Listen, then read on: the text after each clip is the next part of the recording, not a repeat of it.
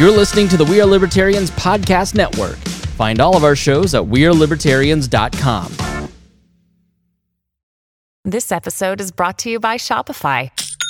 Forget the frustration of picking commerce platforms when you switch your business to Shopify, the global commerce platform that supercharges your selling wherever you sell. With Shopify, you'll harness the same intuitive features, trusted apps, and powerful analytics used by the world's leading brands. Sign up today for your $1 per month trial period at shopify.com slash tech, all lowercase. That's shopify.com slash tech.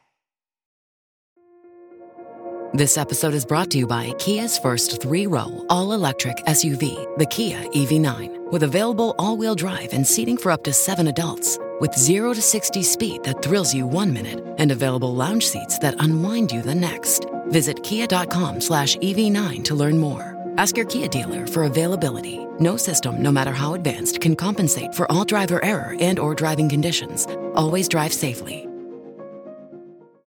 Democrats and Republicans agree on very little these days, unless they can band together and use the force of government to sue a company into oblivion. Then they're all together. 42 attorneys general across the United States are suing Meta, the parent company of Facebook, Instagram, WhatsApp, and they are going to try and force the sale of Instagram and WhatsApp, and they're going to try and find them for all kinds of different reasons. So we're going to talk to James Czerniawski, a Young Voices contributor, about these lawsuits. This lawsuit, it's a single lawsuit. They're all acting together. And why are they doing it? What is the goal? And what does the future look like for social media? And we have a little bit of a debate, a slight debate, on whether or not social media is actually harmful and addictive. So stay tuned right here on The Chris Spangle Show. We run on the value for value model here on The Chris Spangle Show and the We Are Libertarians Podcast Network. That means do you get value out of the show? Do you learn something that helps you sound smarter when talking with your friends? Do you feel a little bit more connected to the world and inspired to do something a little bit differently? Well, then please give some value back. And the best way that you can do that is through our Patreon. You can go to supportcss.com or patreon.com slash we are libertarians, and you can join our Patreon. Not only do you support the program and the entire We Are Libertarians podcast network, by helping pay all of the bills. You're also going to get ad free shows. You're going to get early releases, sometimes months in advance, in terms of episodes that haven't been released in the public feed yet. You'll also be able to get the full archives, the full RSS feed of all the past episodes. And there's even a tier that you can come on the show or you can have your name mentioned every episode, like I am about to do right now. Thank you so much to our $100 a month members, especially Vincent Pikehole, Matthew Durbin, Jason Doolittle, Christy Avery, and our good friend Reinhold. Thank you so much for supporting us, and we appreciate everybody that considers making a contribution today. It's always great to talk to you. You are a senior policy analyst at Americans for Prosperity, Young Voices contributor. We always have you on to talk all things digital and tech specifically where the government starts to meet tech. And unfortunately, it seems like it's meeting it a lot lately. So let's start with Meta, Facebook. I won't call it X, I won't call it Meta. Facebook getting sued by was it 48 attorney generals or 40 it was 42 attorney generals. What what is happening? Yeah, that's a great that's a great question. This was actually now back at the back end of uh, October. You had 42 ultimately states attorneys general go and file a lawsuit against Meta, Facebook's parent company, claiming that the website uh, that the company was actually responsible for going and creating addictive features for kids and teens trying to keep them on the platform and then by extension too there was also claims that the company had violated what is called the children's online privacy protection act COPPA but that part we don't necessarily have much insight into because that part of the claim was pretty heavily redacted. So we could not necessarily go and comment on that. But this is just the latest trend that's been going on with social media where you identify a social ill in the world and naturally it must be Meta's fault. It can't possibly be attributable to anything else. And so now you have 42 states attorney general that are signed on to this. Unsurprisingly, that is, I think, a strong indication of how many politically oriented fe- uh, people, certainly attorney generals count as them, see this as an opportunity for headline generation as well as putting themselves out there if they're seeking some other kind of political office maybe down the line. There's a lot of reasons why it makes sense if you are an attorney general, why you might want to be participating in this. But ultimately, what I think is wrong with this lawsuit is that you are trying to hold accountable for social ills one and then two you're also just fundamentally misunderstanding the the underlying technology in and of itself to accuse the company of somehow addicting kids to social media. And i think that the evidence that surrounds that is we'll, we'll say spotty at best. And and that's why i think it's a little unfortunate because now rather than focusing on developing its products and focusing on consumer facing things that can help it go and survive in the long run, Meta's going to be spending millions of dollars on lawyers to defend itself in court now for this particular lawsuit, notwithstanding any of the other dozens of lawsuits that people love filing against these companies. So it's a little bit unfortunate in my view. So are they filing 42 separate lawsuits or is there some sort of class action state lawsuit that's going on? Yeah, so this is just the 42 going and filing together. Originally, when it was done, I think it was actually a little bit lower. It was 33, but then it was later reported that number went up to 42. They might be having a separate filing. I'd have to go back and look at it, but my understanding is right now, at least for the original 33, that's all just one complaint that's been collected to represent the 33 attorneys general. And this does include the District of Columbia's Attorney General, too, even though they are not a state. You've got the, all those people going and filing in this case. So, do you dispute that it is? Let's take the addictive part, and we'll talk about kids next. But sure. do you dispute that these platforms are addictive? Yeah, absolutely. I don't think that there's any. There's obviously a lot of studies that come out that go and talk about this, but I think that you have to take them with a lot of grain of salt. We certainly looked at other kinds of studies from the mental health angle that go and say that it has negative mental health outcomes for kids. And again, some of the studies there are less than ideal. It's I know one of them it was basically going and saying it was self-reporting from kids about how they were feeling and how long they were staying on and what they were looking at. Another one was going and they created accounts on their own and then were explicitly looking for certain types of content. And then unsurprisingly the algorithm goes and, and shows that to you. And there's not really any way of discerning if it was like something negative versus positive. So you could be seeing let's say if you were thinking about like an eating disorder, which is one of the common ones that like Frances Haugen was talking about when we were looking at the Facebook files last year, there was no way of really discerning whether or not it was like something that was positive about how somebody might have overcame their eating disorder. It would just lump them all together as eating disorder content. So that's not necessarily all that helpful. Again, I think that there's a lot more that meet than meets the eye here. There's certainly a lot of non-social media related factors that go and attribute to why we're seeing some of the things that are there. But the notion that it's addicting I think it, the best way that I'd look at it, uh, and this was actually relatively recent news, is that it's basically reopening the old debates that we had about video games in this same exact line of, of, of thinking. Uh, video games, when we were having that discussion during that moral panic, that was the accusation that they were addicting, that they were causing men to have different emotional responses, that they were more violent, etc. Uh, but a lot of those early studies were actually lacking, I think, a lot of foundational research to go and back it up. They were just shoddy and needed a lot more investment and further research there because ultimately, what is that? It's pretty inconclusive when you're looking at addiction studies for these kinds of things.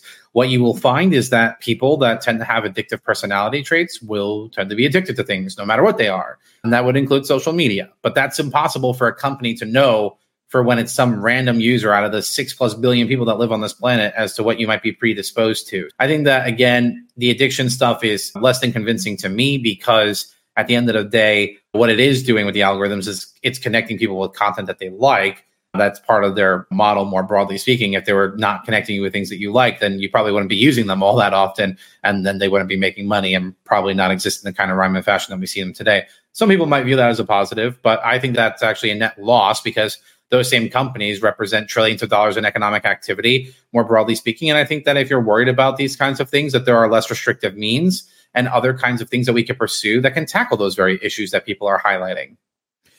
What would some of those be for you? Because I, I look at it and I go, I, as a naturally addictive person, yeah. I, I, can certainly understand exactly what you're saying. And I spend a lot of time on social media, far too much time on social media. And I think it, it hits in terms of people's shared reality, like video games. I've noticed with a lot of my friends that was a stumbling block for them, right? Mm-hmm. I don't think that yeah, some video games are meant to keep you addicted or, or in the game. That's the gamification part of it. Social media, obviously, the dopamine hits, just the way that it's structured, constantly gives you that feedback to keep you wanting more, keep you checking it. So, in my own life and in the people around me, I see that and go, I, I see some valid argument for why these companies would want to keep me spending two out of every five minutes on social media. So, I think your criticism like strikes at that kind of if it's just plain to see for everybody. Hmm. not as much as uh, I don't feel like I'm being bamboozled by a study. I think I'm feeling it, right? So yeah. how do you sort through that? Because this is a obviously you're pitted against what's the what's Jonathan Haidt who blames social media for the destruction of all of civilization. yeah, so I, I I do agree that there there has to be some middle ground here, and that suing them from the government standpoint isn't the right way to do it. But like, where's the line for you? Okay, so in that context, at what ground are you willing to concede that these services do have some inherent issues, even if they do have a lot of inherent goods too? Yeah, and, and, and I think that it's just about having an honest conversation. Uh, it starts with that in terms of understanding where social media's benefits and, and downfalls might be. I can't help but think like people like to blame social media and like uh, for again for a variety of reasons. So the one that i like think about is polarization. People go and say social media is going and polarizing people in our society and that's not good. It's social media's fault. But the problem that again that's not necessarily true. We saw a very large study that was done. I want to say it was out of one of the UK's top universities. It might have been Oxford, if memory serves. And they were looking at polarization trends and whether or not social media was actually going and playing any kind of statistically significant role there. And they're not. That's what the study found. So I think that the data doesn't necessarily support it. I think that there's a, a different kind of mental psychological biasy that kicks in because to your point, you're feeling it and you can see it in a more intimate setting. So it doesn't necessarily correlate out the same way that we might think. But I think that when we're talking about what the solution looks like, there's three prongs, I think. One, it's about just for you as an individual learning to get offline. Lord knows, as you mentioned, you're very online because of the work you're doing. I'm certainly very online with the work that I'm doing. Um, but I also find time and dedicate time to actually explicitly getting offline. Like back in the summer, I did a vacation out to West Virginia because I just needed to get away from the world and my brain was otherwise fried. So it was nice to go and be in an area where I literally did not have cell reception for 30 minutes while trying to get where I was going in West Virginia. On the flip side, too, I think that on a more broad level for kids, it's about literacy efforts because kids have been using social media for some time, but I don't necessarily think that they're always aware of what are the upsides and the downsides. And make no mistake, there are upsides to social media usage for kids, particularly during the pandemic. That was actually one of the bright spots for kids was that social media was one of the things that helped kept them connected to their communities, to their friends, to family, etc. So there were a lot of positives that were there. But on the flip side too, there are downsides that can go and show up but it's not necessarily tied to social media. It's just tied to what I would say are just basic societal ills. Oh, if people are fat shaming one another or bullying each other online, that's not any different than what you have in an offline context. I went to high school. Those were some mean little kids that were there sometimes. We were horrible to each other. And so I think that's like a different kind of conversation that you need to have around how do you go and deal with those social interactions? What kinds of things that can we do to go and support kids better so that they can go and navigate that setting? And also, I think that the other thing that's interesting in the data, and uh, Will Rinehart over from the Center for Growth and Opportunity at Utah State University highlighted this, is that um, when you're looking at the data for mental health statistics, we were actually in a period for quite some time where we were at a very low uh, portion of self-reported suicide ideation and, and those kinds of um, things and that maybe what you're doing what you're seeing here emulate out is that you're having a revert to the mean because we were in a low period for so long. And i think that lastly like for the kids for the parents it's about giving parents the controls and making it as easy as possible where we can for them to go and tailor the online experience for kids, more broadly speaking, because at the end of the day, that's your best tool to go and protect your kid from something that's out there. Is you yourself within your family unit setting up those controls setting up those limitations etc the companies apps themselves have those kinds of controls there. The phones that you give those kids have controls on there too. There are third party apps on the app stores that those phones give you that can give you control over what your kids are seeing. I know it's a lot and this is where i think where the companies can actually have a role looking forward is it's a big investment in boots on the ground kind of strategy and connecting with people and parents that are offline because they're just working working a lot. They're living their lives trying to go and be a good parent etc and they don't look at the linkedin advertisement for instagram. That's talking about the kids tools that they have available for parents to use right so that means that you have to do more investing in boots on the ground, local partnerships with like organizations to actually explain what those controls are and how parents can go and use them better, which is admittedly a very hard conversation to do. But to pretend that simply suing social media companies is going to go and solve the problem here is just, it's flat out wrong.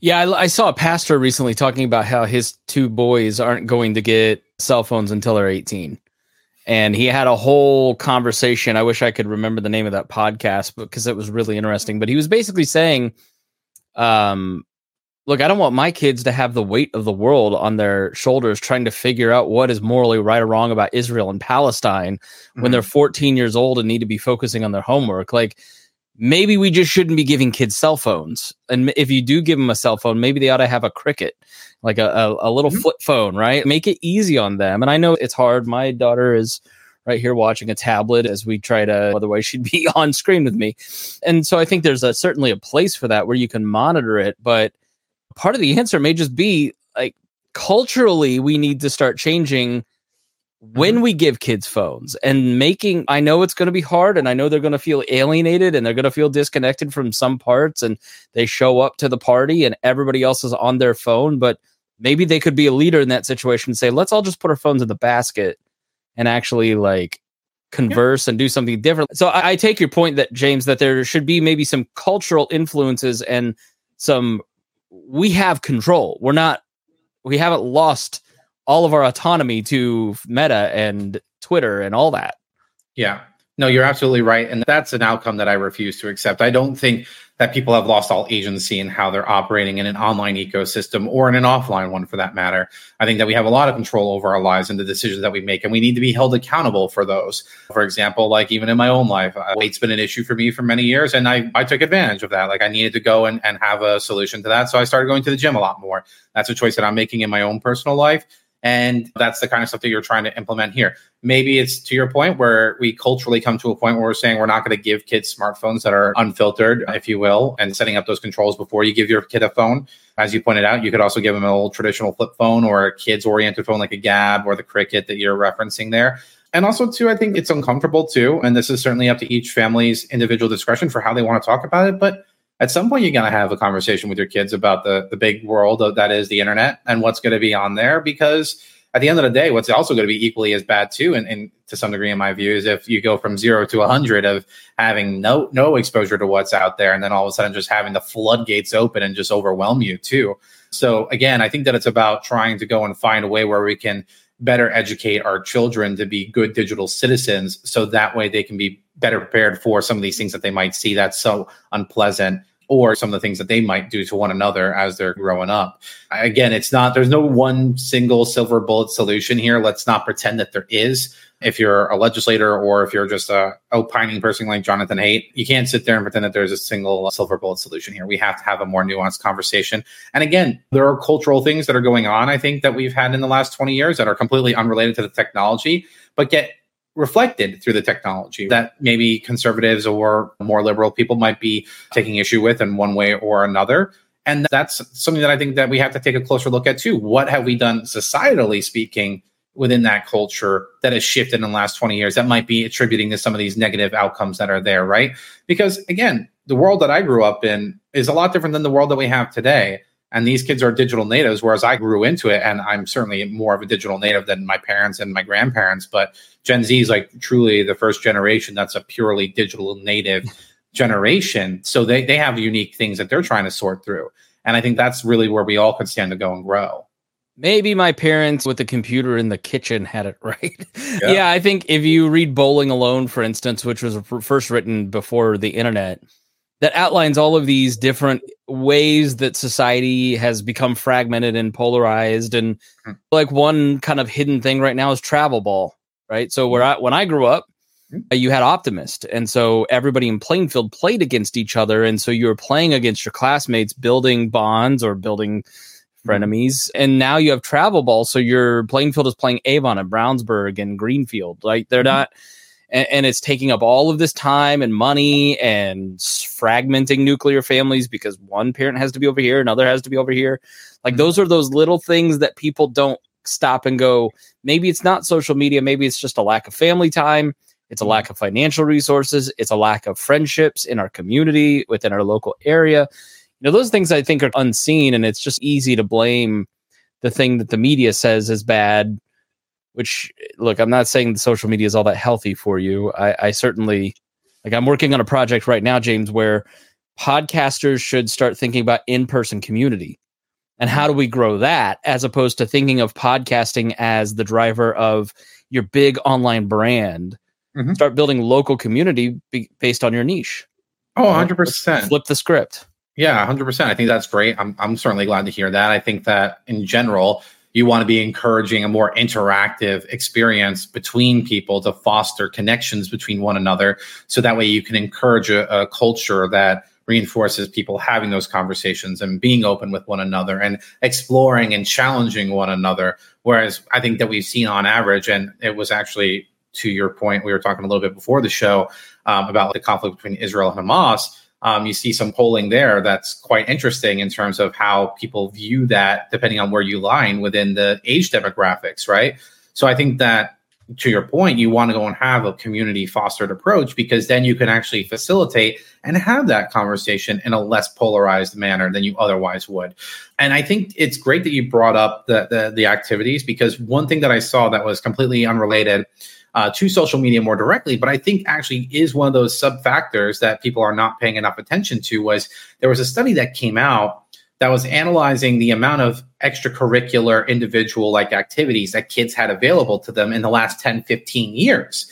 And what they found was that from having an average of 90 plus minutes of that kind of stuff available, it went down and shrunk quite considerably. Hmm. And there's something to be said about what happens when all of a sudden you don't have travel baseball anymore, or you're not doing it as much, or that population that's willing to do it is smaller, or doing the intramural sports, or things of that nature, right? If we're taking those away for one reason or another, or removing kids' ability to go and be kids, and I forget what the exact movement for that is for free range parenting. There it is. Yeah. Letting kids be kids in some respects, right? I think that in some ways that's also contributing to the thing, right? And that's just again one piece of the largest slice of the pie there. And you got to go and figure out what's that ratio of it, and then what can we do to go and tackle those issues. And the more that we focus on that, the more likely we are to start actually solving the underlying issue that's here. And I, I think that what you need to be focused on too is again, you're blaming social media, whether it's for polarization, whatever, but you got to look at the underlying content. If it's polarization, I can't help but notice that traditional media is posting a lot of content that is polarizing in and of itself that people are sharing on social media, but yet they're not getting any kind of flack for the stuff that they're putting out there that is inflammatory, incendiary, and polarizing in and of itself. Traditional cable news has done that for many years. Radio was doing it for many years. There's a very perverse incentive to do that. But again, it's going to be a very hard and long conversation that we need to have between now and looking forward. It really seems to me like if Hillary Clinton had won, this wouldn't be an issue. like it really seemed to start when Hillary Clinton lost, and it's all of a sudden there became a, a the scary notion in Washington D.C. that Facebook and all, all, of our data and all blah blah blah blah. I don't know. I buy some of it. I do think there is some impact when, in terms of what you're being catechized with and constantly seeing and I'm seeing nothing but pro Israel content right now. So it's making me go, all right, maybe all these people who are saying this aren't right because I'm seeing the opposite over here, but it's trained my feed to not show me the balance, right? Like it's, it does tip you, but yeah. it's, it, it doesn't mean that's doing that for everybody. It's hyper individualized. It's like the, youth mm-hmm. pastor who stood up and said that TikTok is bad for you because it's nothing but girls shaking their booties and then they stood up and said by the way it just shows you what you click on. Right? But yeah i think no. i think this is i almost feel like this is uh big tobacco for this generation of politicians yeah, no, certainly there have been quite a few people that have made that reference. I always, I'm not necessarily a fan of it insofar as that tobacco causes cancer, which will ultimately kill you. But social media, you're not necessarily getting killed because of that per se. I think that to your points there with the Israel Hamas content, actually, TikTok just put out like a newsroom post about this the other day because they had those kinds of uh, accusations flying around in the opposite direction, where we're saying TikTok is going and pumping pro Palestine content as opposed to pro Israel content but it's a lot more complex than that. There are people that know how to go and game social media, if you will, in terms of getting more exposure for yourself through hashtags or other kinds of things. But that's not necessarily because of the social media company in and of itself. It's because somebody is actually just good at knowing how to use that technology for their aims. That so I think that there's that distinction that matters. But also, again, at least to that conflict, I go back to the point that I'm saying before, where that's a root cause that's tied to something that's completely outside the realm of social media. If you don't like what you're seeing in that respect, look at your colleges and universities that are going and producing this stuff from kids because of the kinds of things that they're teaching there. Again, there's something else that's deeper if you're trying to keep everything in this conversation at the surface level, which is what I think it is when you're blaming social media, you're actually not getting down the stack, if you will, to the actual underlying content and what's driving that, where we should be having more serious conversations and we should be having a more nuanced understanding of what exactly is driving it there. Because again, I think social media at the surface level just serves as a reflective mirror of where people are at and what they're thinking. And if we're trying to put the blame on them for that, I think that's inappropriate and misplaced. We need to be looking at the actual underlying stuff that's not tied to the platform, but rather tied to the actions of individuals and what they're doing and what's driving them to do that. When we understand that better, we can go and try to have conversations about fixing those. That's where the focus needs to be. So where does this lawsuit go? Obviously, it's just going to turn on. One of the one of the things states do is they like to sue to just starve these companies out of money, create a big black hole in mm-hmm. their budget line. Is that the goal here? Where does this ultimately go? How long does this last? Is there a settlement? Put on your Nostradamus hat. Yeah, that, that that'll be interesting. Obviously, there's not anything that we can say with too much certainty. Assuming that this goes to trial with, with the court as we're going through the process here, no matter what happens, the losing side will go and appeal, and I'm sure we'll see this as many other cases have in this space make its way up to SCOTUS the Supreme Court, right? You have that going on right now with both the NetChoice cases that are tackling the Florida and Texas social media laws, as well as now what is Murthy v. Missouri, which was Missouri v. Biden. All those are going up to the Supreme Court next term in the spring. And that's all focusing around speech online, which I think is extremely critical. But on this front, if they were to go and lose ultimately, and, and we were to fast forward, I think that actually results in a detrimental impact on innovation more broadly speaking. It means that you can't dare to innovate and create a new product because somebody's going to try to ambulance chase you and sue you for it. There was actually just one that broke out today um, where you had a class action on addiction claims against Meta and some of these others, where some of the things were allowed to proceed because it was underneath this legal theory of product design liability. And if that's the case, and you're a company that even if they settle, what that creates the incentive to do is why bother rolling out new features and, and products if we run the risk of getting sued for every single little thing that we do, claiming that it's not designed right or something, when that's not necessarily even the case. So again, I think that there are some real implications here should the social media companies lose in this kind of an effort. I think that it also represents a potential threat to our online anonymous speech, more broadly speaking, because what you're seeing some of the companies start turning to is supporting age verification or age assurance style legislation as a way of trying to meet lawmakers where they're at. And that's bad because, at least in the United States, we have a First Amendment. So we don't necessarily have to worry about it as much. But I'm old enough to remember when then Attorney General Kamala Harris tried going and forcing us to disclose that Americans for Prosperity our donors there. And we sued her and took her to the state, to the Supreme Court ultimately and won because of the right for anonymous association rights. You don't have to go and have that kind of put, put down on you, right? And the same thing should apply here in the United States. Now, take it outside the United States. And the really alarming aspect of this is that I can see a China, a Turkey, some authoritarian regime inserted here going knowing that right? Knowing that you have these accounts that are posting content online that are critical of the regime, that are critical of the leaders, that are critical of a particular policy proposal.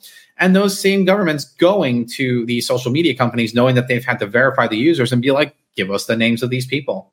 Mm. And eventually, because of the way that it works out, a company is going to break eventually because they can't just keep taking sustained pressure, especially with Europe that just loves suing and finding the living bejesus out of the tech sector. It's just unsustainable. So I'd be really careful and worried about what ultimately transpires out of this. Yeah. Do you think in five years, I know uh, Meta, for instance, in Europe is going to start charging users and have a paid tiered system that says, look, if you want to give us your data, you get to use it free and you get ads. And then if you don't want us to have your data, the, and this is a way to get around regulators. And then obviously Elon Musk has said, hey, Twitter X is all going to be paid. That's the only way to get rid of bots, which will destroy the. I don't I pay for X because I think it is better. I can post longer videos. Mm-hmm. Like they give me a reason to do it. Fa- yeah. Facebook, Meta, Instagram, there's no reason to pay them $13 for what they're offering. Now, not everybody's going to make that choice. And so when 80% of your user base declines to use it, then there's going to be no point to pay for it anymore because it's going to be useless. So do you think paid social media ends up being the norm in a few years? Not necessarily. And what I would liken it to is like I think we had a similar conversation years ago when we saw cut the cord movement going and being viral because Netflix was around and being popular and Hulu was around and being popular. And these services, mind you, were extraordinarily cheap. You're talking about what it used to be like eight bucks a month for Netflix. Now it's a lot more than that. 22. We're at the free yeah. tier watching ads and not getting the whole catalog to save money. It's because yeah. uh, don't get me started, James, but let me go. If you want to watch sports, you've got to have $10 to Big Ten, $12 yeah. to F1 You've got to pay Peacock for IndyCar. You've got to pay for college Pacers basketball on Bally's, right? And so all of a sudden, then you got to have all the services. You're at a cable's worth subscription, and you just go, I, I this isn't the cord. this isn't the utopia that I thought it would be, James. Yeah, but and that and that's more or less my argument for what you might see transpire in social media, where it's like there's actually only so much that people are willing to go and pay for things. Yeah. and that's why social media was so popular was that you didn't have to pay for it but you got an immense amount of value for the product because you were getting connected with billions of people in the case of meta and hundreds of millions of people in the instance of x who were going and just pontificating and giving you cute cat videos. Or if you're a politico watching people duel in the little twitter coliseum that it was right? People like that and maybe that's a guilty pleasure and they don't want to admit to it, but the reality is, is that they like that. And if you're saying now that every single social media service is going to convert to a, a freemium kind of service, if you will, lo- the users are going to lose out because usually in that kind of a, a, a, format, you're starting to actually go and pare back features that are available to users in order to try to coax them into giving you their money for premium services with those same features. You mentioned X wanting to go and charge all new Twitter users a single dollar. I think at a minimum that was what I saw the most recent one for. I think that's silly in many respects. And the bot problem hasn't been solved on Twitter. It's not going to get solved anywhere right now either. I think that's a really impossible task to do, especially if you're trying to respect anonymous speech again, that's just going to be really difficult to navigate. So I don't necessarily think that freemium will certainly, I think, become more prevalent. I don't think that the uptake will be great. If you look at Twitter's model, right, again, because that's his notion, he wants to go and have people paying for Twitter Blue. That way he can insulate himself against the pressure that many of these companies feel sometimes from advertisers that threaten to pull ads if their advertisement is up next to content that they find, you know, objectionable right? So Elon's theory was like, if I just have more people on Twitter Blue, then I don't have to worry about that. But the numbers for that have been quite frankly atrocious. I remember like looking at one report and it was like barely half a million people were going and signing up for Twitter Blue, which represented only like a couple, several million dollars or whatever by comparison to the billions of dollars that they get through advertising. Um, but that's the kind of thing that you would see playing out more broadly speaking across any of these platforms. Because again, people only have so many dollars to spare. And if you're going to make everything into an a la carte experience for your life, um, people are going to go and choose on the margins, and that actually represents a lot of negative down downstream effects for the companies themselves, and by extension, us as users being able to express ourselves online, which I think would be a terrible loss. Yeah, it's hit podcasters now. Subscriptions used to be the bread and butter of podcasting because ads were really only for the top echelons. They mm-hmm. still really are.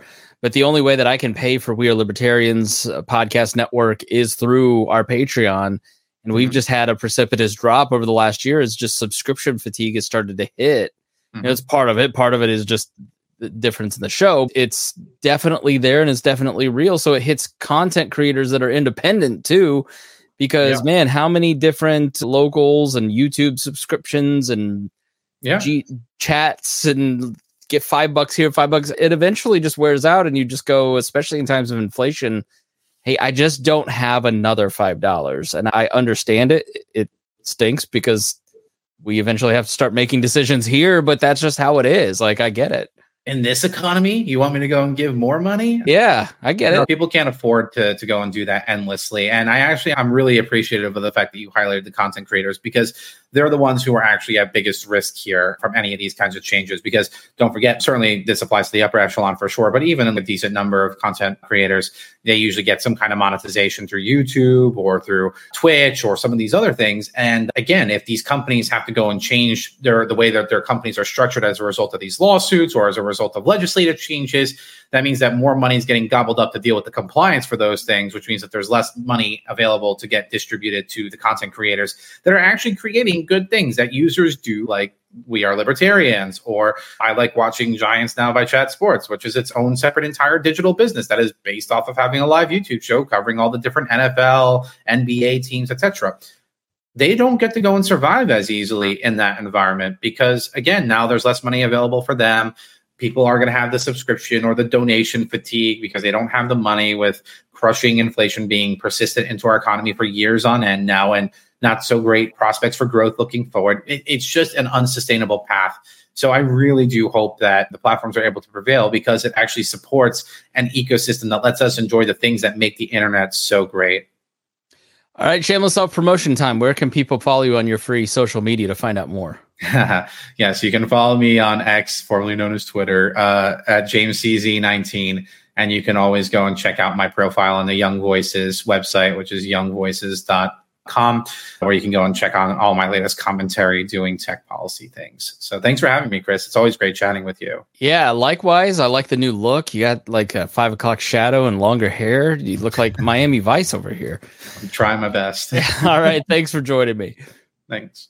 Thanks for joining me, listeners. We really do appreciate you being here, listening to James talk about this subject. And if you learned something, please share it. That's the best way that you can help content creators like James, like myself, spread the word about these different ideas. And also, second best, maybe the first best, I don't know.